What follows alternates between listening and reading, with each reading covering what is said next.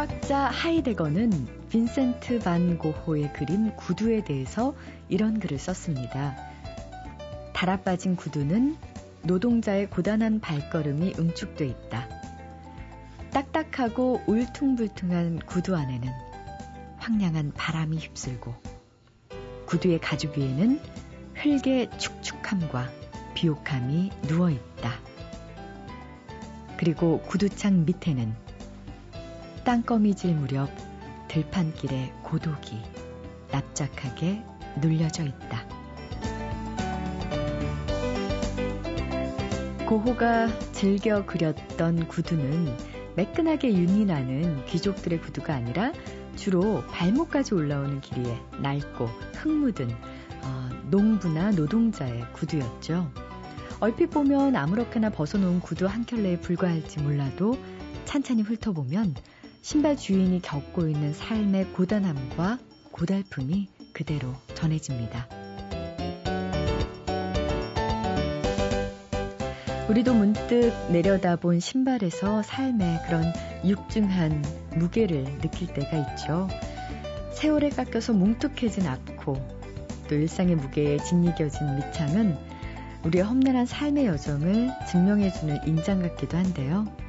자, 오늘만큼은 지난 한 주 동안 쉼 없이 걷고 달려왔던 신발에게 자유와 휴식을 주고 싶습니다. 조금은 가벼워지고 편안하게 쉬어갈 수 있는 일요일 아침에 인사드려요. 안녕하십니까? 소리나는 책 라디오 북클럽 김지은입니다.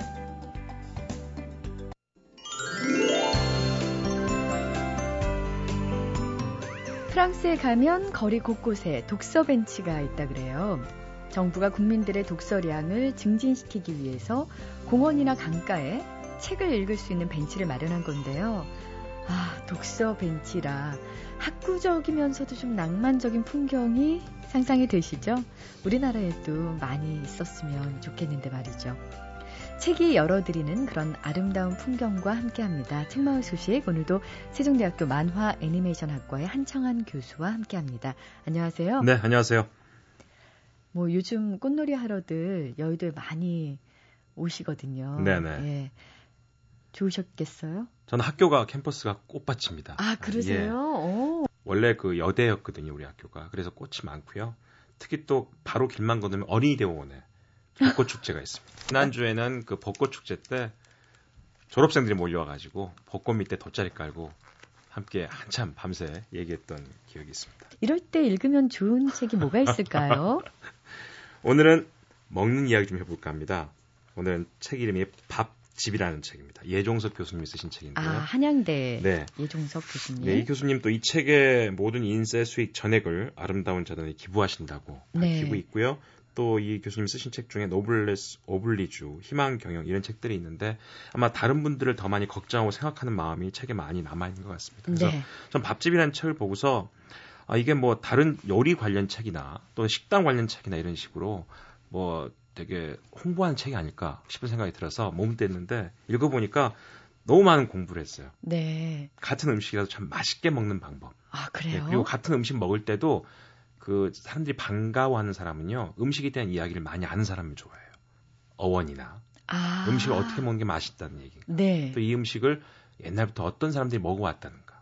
어떤 지방에서 만들어서 어디로 받고 가면서 변해갔다든가 이런 이야기를 하면 풍요로운 식당이 되거든요. 어, 음식 그럼요. 문화가. 그래서 이 책에서는 저도 앞으로 아 이런 거 좀 써먹어야겠다 이런 내용이 좀 많았어요. 보니까 네. 이분이 원래 부산 분인데요. 어렸을 때부터 아버님 덕분에 그런지 많은 음식을 접하는 기회를 받았어요. 어, 초등학교 전 그러니까 60년대 초반 부산이니까 전국 각지에서 피난민들이 다 몰려 있을 거 아닙니까? 그렇죠? 또 특히나 아직 해방된 이후지만은 돌아가지 못한 일본 사람도 많다는 것이죠. 그래서 일본 아주머니가 만들어 주시던 소피국수라는 게 있었대요. 소피국수가 보니까 이게 선지국수인가 봐요. 아. 아 근데 그걸 소피국수라고 했다는 거죠. 네. 이름을. 그 다음에 고래고기도 많았었고 당시에 부산에서. 그 귀하다는. 네. 저도 한번 먹어봤는데요. 고래고기는 원래 육지에 살다가 바다로 간 동물에서 그런지 소고기 맛이 나요. 고기가 진짜 맛있더라고요. 그리고 또 어, 뭐 꼼장어, 볶고 회국수도 먹었는데 아, 서울로 가족들 이사를 가서 혼자 하숙을 하신 모양인데 그 하숙집 분이 평안도 분이셨대요. 어. 평안도 음식을 또 그때 맛보신 거죠. 나중에 서울로 와서는 서울에서 또 전라도 한정식을 맛보시고 고등학교 시절에는 오장동의 함흥냉면이나 명동의 칼국수 먹기 위해서 학교 담벼락을 넘던 기억이 있어요. 그다음에 오랜 시간 동안 등산과 스키를 하다 보니까 강원도 음식도 많이 먹게 됐고 또 70년대 중반에 미국 유학 가다 보니까 다른 나라 음식도 많이 먹다 보고 이러다 보니까 음식에 대해서 많이 접할 수 있는 기회를 갖게 됐고 그 음식 하나하나를 그냥 드신 게 아니라 이 음식이 어떤 유래를 가진가를 다 공부를 하셨더라고요. 네. 그래서 이 책을 보면서 저도 많은 걸 공부를 음. 했습니다. 왜 보통 밥집을 소개하는 책들이 두 가지 부류로 나뉘어지잖아요. 정말 뭐 싸고 맛있는 집으로 가던가 아니면 정말 인생에 이런 건 한 번은 먹어봐야 된다 해서 어느 어느 책에 소개된 네. 그런 집들을 소개하는 그런 책들이 많은데 이 예종석 교수의 밥집은 네. 지금 벌써 소개해 주신 내용만 듣고도 아, 굉장히 다양한 음식을 그렇죠. 맛볼 수 있고 그 안에서 맛만 보는 것이 아니라 그 뒤에 문화적인 배경까지도 알 수 있는. 되게 이제 요즘은 맛있는 집에 하고요.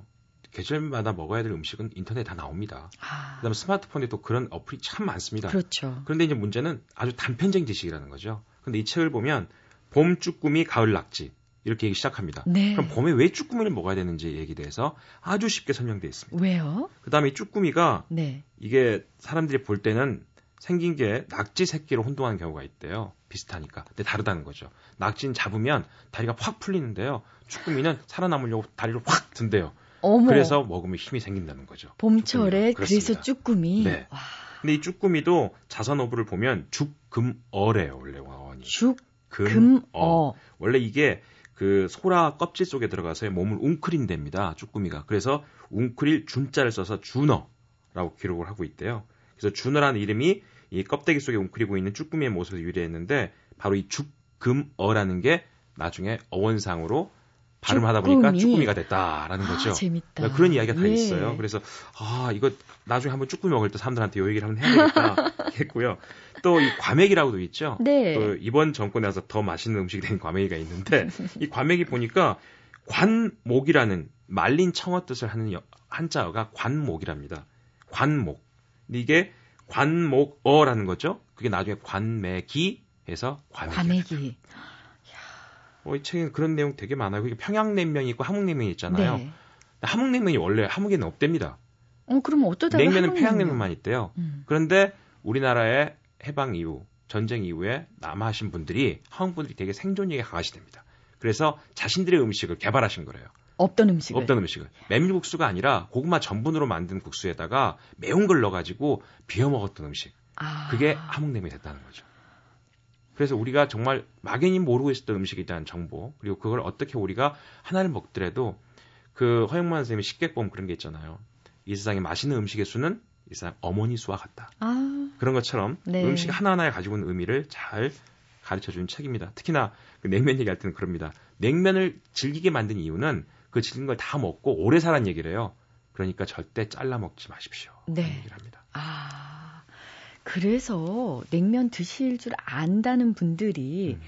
가위를 가져오는 걸 보고 화를 내시죠. 네, 네. 이유를 이제 알겠네요. 네네, 예. 그렇습니다. 그러면 아, 재미있는 음식 얘기 하나만 네네. 더 소개해 주시겠어요? 이 우리가 곰칫국 곰칫국 그러잖아요. 근데 네. 곰칫국이라는 게 우리가 꼼치가 원래 표준어랍니다. 곰치가 방언이래요. 그래서 어, 이건 아나운서인 저도 몰라요. 네, 그래서 이, 예 교수님이 그럽니다. 아니 이게 꼼치를 꼼치로 부르는 곳은 아무데도 없답니다. 다 곰치국이라고 그러지. 그래서 전혀 불리지 않는 표준명은 개명을 고려해야 되지 않겠는가. 그렇죠. 표준어와 규범어 사이에서 네. 그런 얘기도 합니다. 곰치와 물메기가 다른 생선인데 지역에 따라서 물메기로 만든 것도 곰치국이라고 그런대요. 그래서 사실 물메기는 다른 생선이고 곰치도 또 다른 생선이다. 근데 강원도 쪽에서 먹는 거는 곰치라고 그러고 경상도 쪽에서 먹는 거는 물메기로 만든다. 뭐 이런 음. 얘기를 하십니다. 이 책을 다 읽고 나신 다음에 우리 어, 한창환 교수님은 어떤 음식이 가장 먹고 싶어지던가요? 저는 여기서 나온 것 중에 그 참꼬막. 아. 아 여기서 이렇게 표현하고 있습니다. 간간하면서도 쫄깃쫄깃하고 알큰하기도 하고 배리기도 한 맛. 아, 어, 근데 느낌이 바로 와요. 네. 표현도 잘하셨는지. 이게 참꼬맛, 새꼬막, 피꼬막 이렇게 있다는데 가장 맛 좋은 것은 참꼬막이다. 네. 어, 밥집이라는 이해 교수의 먹고 사는 즐거움이라는 부제가 붙었는데요. 참, 어, 뭐랄까요. 이거 책 한 권만 봐도 마음이 굉장히 풍성한 식탁을 네, 365일 네. 받는 듯한 느낌이 듭니다. 밥집 오늘 한창환 교수의 책마을 소식이었습니다. 고맙습니다. 네, 감사합니다. 본방사수는 못해도 아침에 일어나거나 저녁에 잠들기 전 팟캐스트를 통해서 빠짐없이 듣고 있습니다. 이런 사연을 바로 저희 라디오 북클럽에 보내주신 열혈 애청자가 계십니다. 바로 IT 업계에 종사하는 송의섭 씨인데요. 아무리 바쁘고 힘들어도 평소 그 책을 놓지 않으려고 노력하신다는 애서가이기도 하세요. 올해 송의섭 씨의 목표만 해도 150권에서 200권 정도의 책을 읽는 거라고 하니까 그 열정이 참 대단하죠. 송의섭 씨에게 책은 대화의 창구이기도 합니다. IT 업계 역시 결국 사람과 사람의 관계가 중요한 일이기 때문에 고객사에서 계신 분들을 만날 때 책 얘기로 공통의 관심사를 끌어낸다고 하는데요. 나를 사로잡은 책, 이 코너에서 참여하게 되셨다는 것도 고객사에 계신 분들께 이미 알리셨다는데요. 자, 송희섭 씨를 업무상으로만 알고 계셨던 분들, 송희섭 씨가 과연 어떤 책을 소개할지 궁금하지 않으십니까? 어, 저는요, 개인적으로 방송용 목소리가 참 궁금했거든요. 어서 만나볼게요. 이 책의 제목은 이탈리안 조이고요. 쓴 분은 칼라 컬슨이라는 분입니다. 여행기입니다, 여행기. 그 사람이 그 성공적인 사업체도 가지고 있었고 자기가 여러 가지 소유한 건 많았지만 존재를 하지 않았던 거죠. 소유는 들어가는데 관계를 자꾸 끊어지는 거. 황량한 자신을 발견하는 그런 계기를 하나 얻어요. 그러면서 자신을 좀 돌아보죠. 결국 카메라 하나, 그 다음에 사진 몇 장, 그 다음에 개인 짐 두 개 딱 꾸려서 이탈리아로 여행을 떠납니다. 저도 이 주인공의 당시 상황하고 굉장히 비슷했던 거죠. 그 당시 회사에 몇 개의 사업들이 좀 어려운 시기였거든요. 다시 이제 결심을 했죠. 처음부터 같이 다녔던 동료들하고 여기서 승부수를 한번 띄어서 이건 난관을 돌파해보자 라고 마음을 먹는 시기가 2006년도였어요. 그때 딱 접한 책이 제 마음의 여행을 보내기 위한 책이 바로 이탈리아 조이였습니다. 아, 그래요. 여행은 자기를 옥죄고 있는 모든 끈들을 좀, 음, 놔버리는 과정이고 세상 여기저기에 놓인 다른 끈들을 주어서 자신의 몸을 새롭게 엮는 과정이라고들 하잖아요. 칼라 컬슨 역시 이탈리아 여행을 통해서 잃어버렸던 자아를 다시 찾게 되는데요. 칼라 컬슨의 그런 의지가 송희섭 씨에게도 적지 않은 용기를 선물했던 것 같습니다. 송희섭 씨에게 마음의 여행을 보내줬던 칼라 컬슨의 책 이탈리아 조이에서 어, 송희섭 씨의 마음을 더 각별하게 두드렸던 부분이 있다고 하는데 어떤 문장일까요? 나는 이곳에서의 생활을 통해 끊임없이 삶이 어떤 모습이어야 하고 어떤 모습이어서는 안 되는가를 깨우쳤다. 삶이란 죽을 힘을 다해 승진의 사다리를 올라가야 하는 것도 아니고 밤늦게까지 일하고 도시가 어둠에 휩싸일 때에야 사무실을 나서는 전쟁터도 아니었다. 최신식 고급 승용차를 몰고 커플들만 출입할 수 있는 멋진 디너 파티에 참석하는 것이 삶에서 중요한 목표도 아니었다. 밤마다 혼자 앉아 타이 레스토랑에서 배달되어 온 포장 음식으로 끼니를 때우는 그런 삶을 살아서는 더더욱 안 되었다. 삶이란 사람들 그리고 그들과 나누는 사소하지만 소중한 감정들로 이루어지며 우리의 삶을 진정으로 풍요롭게 해주는 존재는 바로 가족과 친구들이었다. 네. 음, 부와 성공이 가져다 주는 세속적인 행복보다 사람들 사이에서의 사소한, 소소한 일상들, 그 속에서 가족과 친구들에게서 특히, 특히 느끼는 사랑, 이런 것이 더 값진 행복이라는 사실을 깨닫는 대목이었는데요. 어, 송희섭 씨도 독자들에게 이런 소중한 깨달음을 주는 글을 빨리 쓰셔야겠어요. 워낙 글 쓰는 걸 좋아해서 언젠가 책을 내는 게 꿈이라고 들었거든요. 사진 찍는 것도 좋아하신다고 제가 어, 들었는데 나중에 송희섭 씨의 멋진 글과 사진이 어우러진 책을 함께 내시면 어떨까 싶어요. 칼라 컬슨의 이탈리안 조이에 대한 송희섭 씨의 아낌없는 예찬과 마지막 감상 마저 들어볼게요. 도시에 살면 되게 편하고 그렇거든요. 근데 쉼없이 바쁘고 때로는 고달프기도 하고 외롭기도 해요. 근데 거기서 내가 무엇을 위해서 일하고 있는지, 지켜야 할 게 무엇인지, 내 영혼이 도대체 무엇을 얘기하고 있는 건지, 그 차분히 생각해 볼 필요가 있었는데 이 책을 읽으면서 좀 그런 것들이 좀 많이 느껴졌었죠. 역시 내가 지켜야 될 것은 가족이구나라는 것을 책을 통해서 또 알았고요. 가족을 대하는 태도. 예전 같은 경우는 뭐 이렇게 대충 대답하고 어머니께 뭐 이렇게 대충 말하고 그랬는데 조금 더 귀를 기울이려 하고요. 많은 속도로 달렸는데 인디안들은 잠시 머문다고 하죠. 왜냐하면 영혼이 내 몸 안에 들어올 시간을 좀 기다려준다고. 특히나 저희 같은 IT 업종에 있는 사람들은 항상 적응을 해야 되고 변화에 민감해야 돼서 속도에 적응하느라고 정말 고되게 일하고 있을 겁니다. 어디든지. 그때 삶이 정말 무료하다 싶을 때, 머리가 뭔가 빈 것 같을 때, 그럼 잠시 가만히 서서 이 책을 한번 읽어보시면 영혼의 존재를 느끼실 수 있을 것 같아요. 아, 나는 어디에 있고 무엇을 하기 위해서 이렇게 일을 하고 있는가. MBC 라디오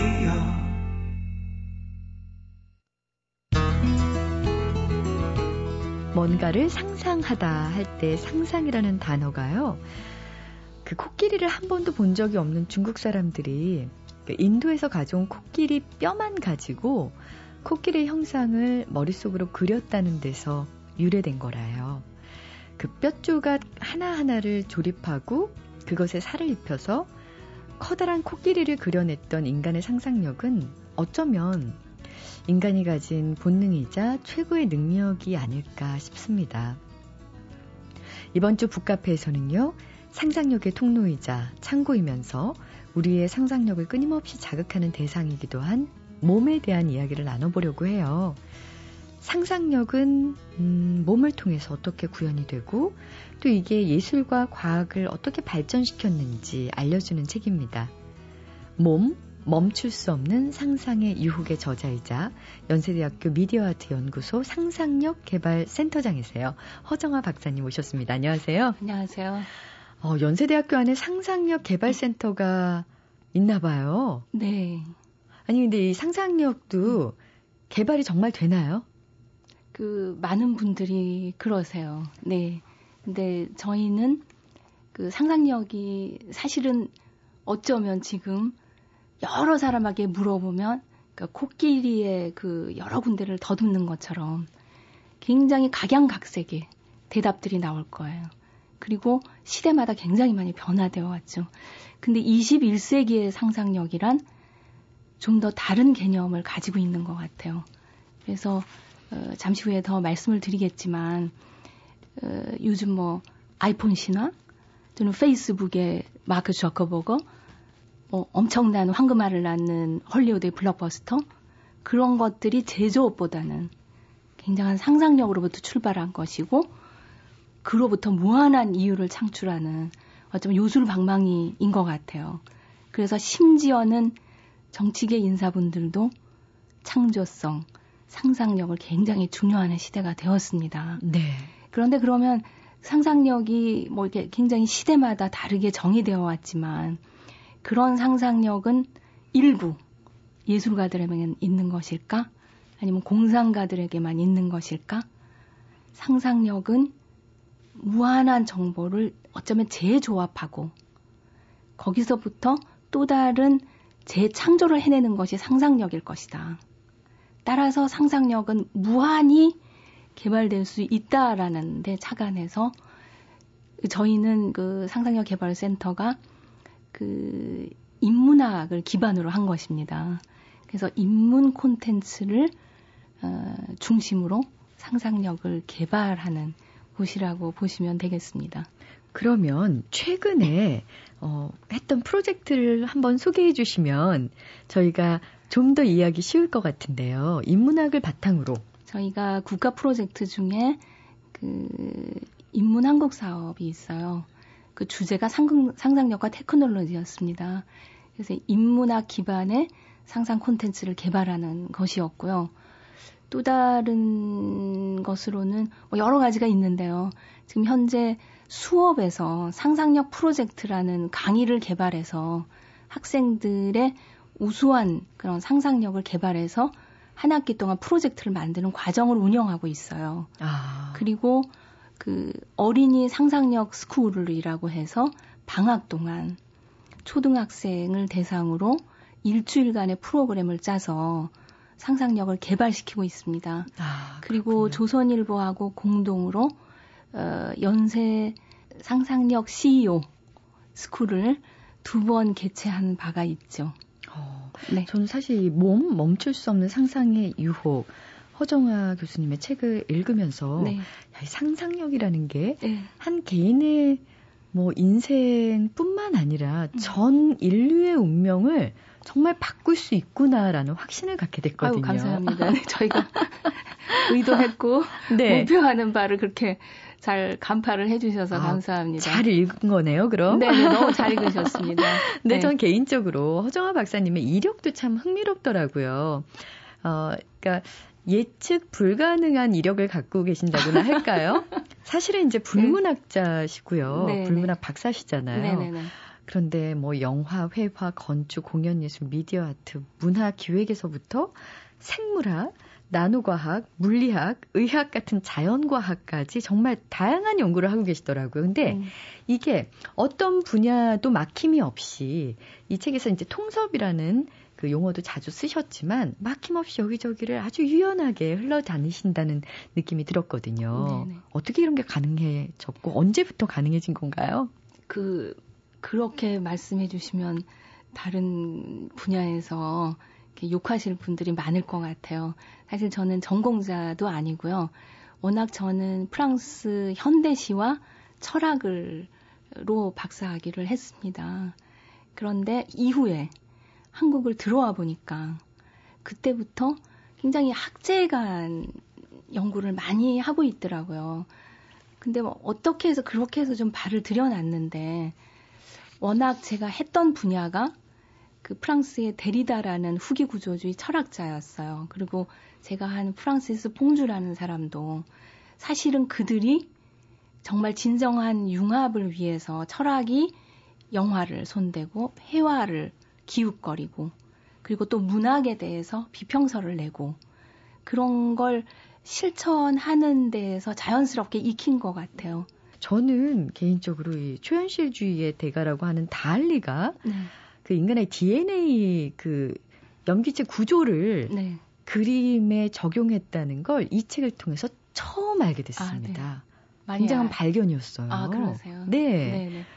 근데 흔히 달리 하면은 이렇게 코스염에 네. 와 이렇게 정말 막 흐늘거리는 시계 네. 이런 쪽으로 많이 되어 있거든요. 그렇죠. 근데 1953년 네이처지에 왓슨과 클릭이 DNA 구조를 가시화시켰단 말입니다. 그랬을 때 과학뿐만이 아니고 뭐 문화, 예술, 뭐 전반적인 굉장히 그 파장을 일으켰죠. 도대체 인간의 생명이 이런 자그마한 그런 어떤 단초에서부터 시작이 되는구나. 그래서 달리가 DNA에 열광을 했습니다. 네. 비동 그 작품뿐만이 아니고 여러 개 연작 시리즈를 내는데요. 거기에서 달리는 그렇다면 생명이란 무엇인가가 어쩌면 인간이 무엇인가, 예술이 무엇인가, 삶이 무엇인가를 건드릴 수 있는 굉장히 좋은 단서가 되었다는 거죠. 그래서 정말 우리가 생각했던 것처럼 과학과 예술은 멀지 않고 좀 다시 만날 수 있다는 걸 어, 저도 그걸 보고 굉장히 반가웠어요. 자, 그렇다면은요. 네. 그 상상력의 출발 지점이 여러 군데가 될 수 있을 텐데 왜 허정합 교수님께서는 몸에서 출발했는지 궁금합니다. 그 제가 몸을 선택한 이유는 여러 가지 이유가 있는데요. 제가 몸이라는 것을 쓰게 된 계기가 연세대학교 미디아트 연구소가 21세기 북스와 출판사와 공동 기획을 했습니다. 뭐냐면 상상력이 이렇게 중요한 시기가 되었는데 인문학이 어떻게 하면 좀 더 가깝게 대중에게 접근할 수 있는가라는 인문 교양서를 어, 저희가 함께 기획을 했어요. 그랬을 때 제가 생각한 것은 상상은 어디서부터 시작할까? 상상의 시작과 끝은 몸일 것 같다. 상상력은 멀지 않은 곳에 있을 것 같고 상상력은 바로 우리 곁에 일상에 어쩌면 제가 지금 말을 하고 있는 이 순간에도 끊임없이 상상을 해야지만 존재할 수가 있거든요. 그래서 상상이 시작하는 뭐가 이렇게 좀 많은 그런 것들이 없을까. 그게 몸이더라고요. 네. 몸은 정말 모든 상상이 일어나는 그 정말 교집합, 융합의 장소. 그 정말 그 제가 상상 몸 상상하면은 그 안에 뭐 예술 회화, 뭐 미디어 아트, 나노, 생물학, 뭐 뭐 또 물리학, 뭐 여러 가지 너무나도 해부학에서부터 너무나도 많은 것들이 다 건드려질 수 있더라고요. 네. 그러면 방금 이제 해부학 언급하셨는데요. 네. 인체를 본격적으로 해부할 수 있기 전에 네. 사람들은 어, 이 몸은 어떻게 만들어졌을까 상상했을 것 같거든요. 네. 동양과 서양이 좀 달랐을 것 같은데요. 네. 뭐 보통은 흙으로 빚었다 이런 얘기가 많잖아요. 네네네. 네, 네. 몸을 생각하기 전에 그 헤시오도스의 신통기를 보면 이 우주의 발생도 커다란 몸으로 봤어요. 우주가 어떻게 탄생했을까? 그러니까 물질과 에너지 덩어리인 카오스로부터 밤의 여신, 낮의 신, 또 그로부터 생산의 신 에로스 모든 것이 몸인 거예요. 중국 신화에서도 반고 신화를 보면 반고라는 인물이 또 뭐 죽어가지고 뭐 해와 달과 뭐 이렇게 너무나도 재미있는 거예요. 인간에 대한 뭐 상상은 뭐 흙으로 빚어서 만들었다. 수많은 창세기 신화부터 뭐 요르바족의 뭐 그런 신화에 이르기까지 인간의 진화론이 나온 게 불과 200년밖에 안 됩니다. 호모사피엔스가 출현하고 나서 그러니까 그 나머지는 다시 말하면 모든 것이 상상력으로 그 공백기는 상상력으로 채워져 있다는 거죠. 근데 해부학의 역사도 비교적 상당히 짧아요. 근데 그러니까 더 몸에 대해서 많은 상상이 이루어졌던 것 같아요. 인간의 욕망 중에서 가장 강한 욕망 중에 하나가 보고자 하는 그런 욕망이거든요. 그러니까 볼 수 없는 몸 안이 완전히 신비의 영토였던 거예요. 그렇죠. 그래서 해부학이 16세기에 발달하면서 열고 보니까 이것을 어떻게 표현해야 되느냐. 그때부터 예술가의 협업이 일어났던 거예요. 그 해부를 하는 사람이 그림을 잘 그릴 수는 없거든요. 그래서 네. 일본 경우도 그렇고 그 서구의 경우에도 그렇고 예술가들이 예술적으로 표현을 합니다. 특히 일본의 해부학이 네덜란드로부터 그 문물을 받아들이면서 굉장히 그 예술적인 것과 많이 결합을 하거든요. 뭐 다빈치 같은 경우도 그런 예가 될 수가 있겠네요. 네, 뭐 이제 다빈치 같은 경우에는 그 건축의 드로잉 기법을 그 해부학으로 도입을 했거든요. 그래서 해부학이 굉장히 큰 발전을 가져오게 됩니다. 근데 제가 좀 흥미롭게 느낀 건 해부학이면 다 똑같아야 되잖아요. 근데 전혀 똑같은 케이스가 없다라는 거예요. 현대에 그야말로 장기가 어디에 있고 혈관이 어디에 있고 뼈가 어떻게 있고 몇 개가 되어 있고는 상당히 최근의 경우인 것 같아요. 근데 동양의 경우에는 서구처럼 똑같이 뼈가 어디에 있고 이런 걸 그리지 않았더라고요. 아, 그럼 뭘 강조했나요? 통로가 어디인지, 생명의 기운이 어디인지, 혈의 점들을 해가지고 정말 동양의 해부학은 특히 허준의 독립봉감에 나오는 그걸 보면 아 이건 인체에 대한 상상력의 과학이구나. 그래서 한의학은 정말 상상의 과학인 것 같아요. 네. 사실은 뼈도 중요하지만 네. 그렇죠. 그 모든 것들이 어떤 몸 안에 있는 모든 체액이라든가 혈액 그렇죠. 같은 것도 움직이고 그 그렇죠. 그 움직임에서 또 네. 에너지가 발생하니까 그 네. 흐름을 쫓는 것 그게 음. 어떻게 보면 그냥 이렇게 네. 그 골상이라 그러잖아요. 그러니까 뼈 해부도를 그리는 것보다 네. 그 다음 단계가 아닌가라는 생각이 정확합니다. 들어요. 예. 예를 들면 컴퓨터를 하는데 부품들 자체만으로는 안 되거든요. 돌릴 수 있는 다른 프로그램이 그렇죠. 있어야 되거든요. 예. 네. 그 어떻게 보면 동양이 음. 조금 더 앞서간 것 같습니다. 그러게요. 그래서 네. 이 책은 참 재미있는 것이 안에 그 도판도 네. 굉장히 이렇게 화려하게 잘 들어가 있어서요. 네. 그 시각적으로 네. 금세 이해가 될 수 있도록 도와주고 있습니다. 음, 본다는 것이 인간의 가장 그 큰 욕망 중의 하나라고 지금 말씀을 하셨는데 이 본다는 것에 패러다임을 완전히 바꾼 어떤 과학적 발명이 있었죠. 네. 뭐 정말 거시적인 것만 상상하다가 현미경이라는 게 발명이 되면서 사람들의 생각의 틀을 완전히 바꾸는 것 같은데요. 네. 현미경은 어쩌면 인간의 보고자 하는 욕망 때문에 나온 것일 수 있습니다. 그런데 현미경이 나오고 나니까 어떻게 됐냐? 이제까지 사람들은 그냥 눈으로 보는, 지금 보는 세계가 전부라고 믿었어요. 현미경으로 보니까 아주 아메바나 유충이나 도룡령의 알이나 정말로 미시 세계의 골조까지도 보이게 되는 겁니다. 아, 정말. 그런데 그걸 그린 것 역시 예술가였죠. 예술과 과학의 융합이 이루어진 거였고요. 근데 그렇게 들여다본 세계가 너무나도 아름다운 겁니다. 그래서 그로부터 하나의 큰 유파가 생겨나요. 아르 누보라는 새로운 예술이라는. 그러니까 이제까지 보던 것만이 다라고 생각했는데 보이지 않는 눈에 보이지 않는 세계가 있구나. 칸딘스키와 미로가 수상회화의 거장이라고 그러지 않습니까? 그 사람들이 느낀 것이 지금 보는 이런 사과, 사람의 몸이 눈에 보이는 것이 다가 아니라는 거. 아, 칸딘스키가 부르짖었죠. 내면의 눈이 있구나. 사물의 표면에 딱딱한 표면을 뚫고 들어가면 엄청난 감각들이 숨을 쉬고 그것이 맥박을 치는구나. 그것을 그려야 되겠다.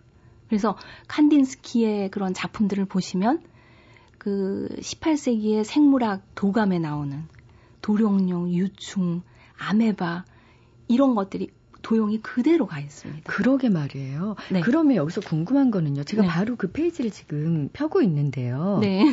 과학자들처럼 현미경으로 관찰을 하진 않았지만 예술가들의 상상력으로 그것을 볼 수 있었던 것인지 아니면 어, 그 과학의 발전 또 현미경으로 본 어떤 도해 이런 것들 때문에 영향을 받은 건지 궁금해요. 저는 아마도 영향을 받았다고 생각을 합니다.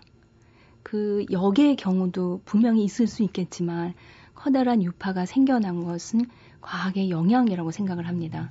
DNA 구조가 됐고요. 그리고 특히 그것은 요즘 예술 형태를 보시면 굉장히 잘 아실 수 있을 거예요. 이른바 메디컬 아트. 음. 제가 거기도 좀 했었는데 환상 속의 새라는 정말 환상 속의 새가 나와요. 정말 아름답던데요. 근데 그게 내 신경 다발을 그린 것이고요. 그리고 세상에서 가장 아름다운 불꽃놀이가 이 세상에서 가장 통증 중에 정말로 견디기 힘들다는 통풍 환자의 신경 결절을 나타낸 거예요. 그게 너무나도 아름다운 세상의 불꽃놀이처럼 보이는 거예요. 그리고 DNA로 이렇게 세포의 그 이렇게 암 세포 조직 그런 것들이 전부 다 예술화되고 있거든요. 그렇다면 분명 예술은 시대를 반영하는 것이고 그 시대 속에는 예술뿐만이 아니라 과학과 다른 정치와 모든 것들이 녹아 있기 때문에 서로 영향을 주고받는다는 건 얼핏 어쩌면 너무 당연할 것 같다는 생각인 그러게요. 거죠. 그동안은 네. 사실 과학은 과학대로, 네. 뭐 예술은 예술대로 사실 따로 굴러가는 바퀴라고 생각했는데 네. 네. 지금 보면은 어떤 인류의 진화를 만들어낸 여러 음. 바퀴 중에 하나가 아니었을까 정확한. 그런 네. 생각이 네, 드는데요. 어 그래서 궁금한 것이요. 음, 그러니까 도구를 쓰는 인간이 나타나면서 그 인류의 진화가 완전히 이제 다른 카테고리로 넘어가듯이 지금 어쩌면 이 시점이 지금 존재하고 있는 우리 이런 인간이 아니라 다른 인간으로 넘어가는 어떤 단계인가? 라는 조심스러운 생각을 해보게 네. 되는데요. 그, 이제 이른바, 과연 호모사피엔스가 사실 그 전에 뭐 여러 유인원에서부터 이렇게 진화해 오지 않았습니까? 근데 현생 인류는 호모 사피엔스 사피엔스였거든요. 근데 이것이 인류 진화의 마지막 종일 것이냐라는 것은 굉장히 의문 부호를 가지는 사람들이 많이 있는 것 같습니다. 특히 이제 transhuman 쪽에서 근데 인류의 진화는 이것이 마지막 종이 아닐 것이다. 하나의 과정일 뿐이다. 라는 가설을 또는 그게 의학적으로도 증명이 가능하다고 합니다. 아주 오랜 세월 후에는 왜냐하면 지금 인류는 여러 가지 것으로 테크놀로지를 이용하거나 아니면 의학적인 기술 덕분에 지금 뭐 지금 우리가 사용하고 있는 것도 뭐 눈도 더 좋게 할 수 있고 다른 동물의 장기를 이식받을 수도 있고 해서 굉장히 진화를 거듭해 나가고 있거든요. 그러니까 분명 새로운 종이 나올 것이다. 그래서 네. 과학자 중에 물리학과 수학에 굉장히 통달을 하신 프리만 다이슨이라는 분이 계세요. 네. 그분이 쓴 책을 보면 미래를 상상하는 책을 내놓는데 과학적인 사실에 근거한 거죠.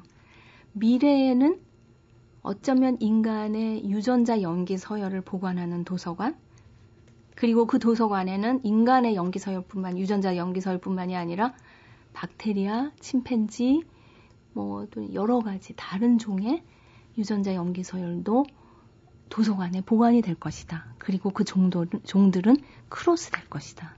어. 그리고 부모가 원하는 완벽한 형태의 유전 형질을 가진 아이를 어, 탄생시키는 것은 얼마든지 가능한 일이다. 네. 그 해리포터의 투명 만토도 가능하다라고 책에 아, 이미, 나와 있던데요. 이미 개발되고 있습니다. 그러게요. 네. 설명 좀 해주세요. 투명 인간이 원래 나오게 된 게 그것도 이제 뭐 굉장히 역사적인 그런 배경을 가지고 있는데요.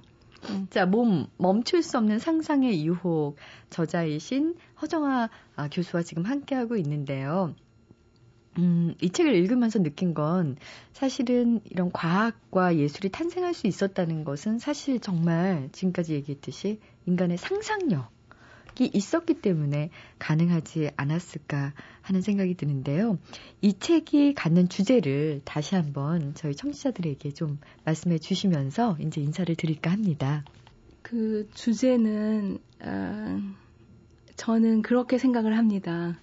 그 상상이란 그 인간이 가질 수 있는, 누릴 수 있는 어쩌면 가장 큰 행복이자 가장 큰 자유라고 생각을 합니다. 그 요즘 특히 이제 그 지식을 많이 넣으려고 하지 않습니까? 근데 그 지식 대신에 상상을 하는 능력을 키우면 정말 많은 일들을 해낼 수 있거든요. 그래서 저는 사실 저도 주부이고 아이를 둔 엄마이기 때문에 아이들에게 너무 지식만 주지 말고 지식을 어떻게 엮을지, 지식을 어떻게 가공할지 상상하는 법을 키워주면 좋겠어요. 그래서 아주 어려서부터 엄마들이 이 책을 읽고 그 저희 그 인문 교양이기 때문에 가능하면 굉장히 쉽게 쓰도록 노력을 했습니다. 그래서 그걸 보고 아이들과 함께 몸에 대해서도 이렇게 많은 상상을 할 수 있구나. 라는 걸 보여주면 어떨까 하는 생각이고요. 그리고 저는 지금 후속으로 음식에 대한 상상을 저술을 시작을 했습니다. 저는 그 상상을 거대한 것에부터서 하지 말고 우리 주변에 지금 너무나도 많은 일들이 펼쳐지는 일상에서부터 바로 지금 이 순간 나 자신의 주변부터 나 자신의 몸을 비롯해서 내가 먹는 것에서부터 상상을 시작하면 좋겠다라는 생각으로 썼고 또 써 나갈 생각입니다. 네. 자, 상상에 빠진 인문학.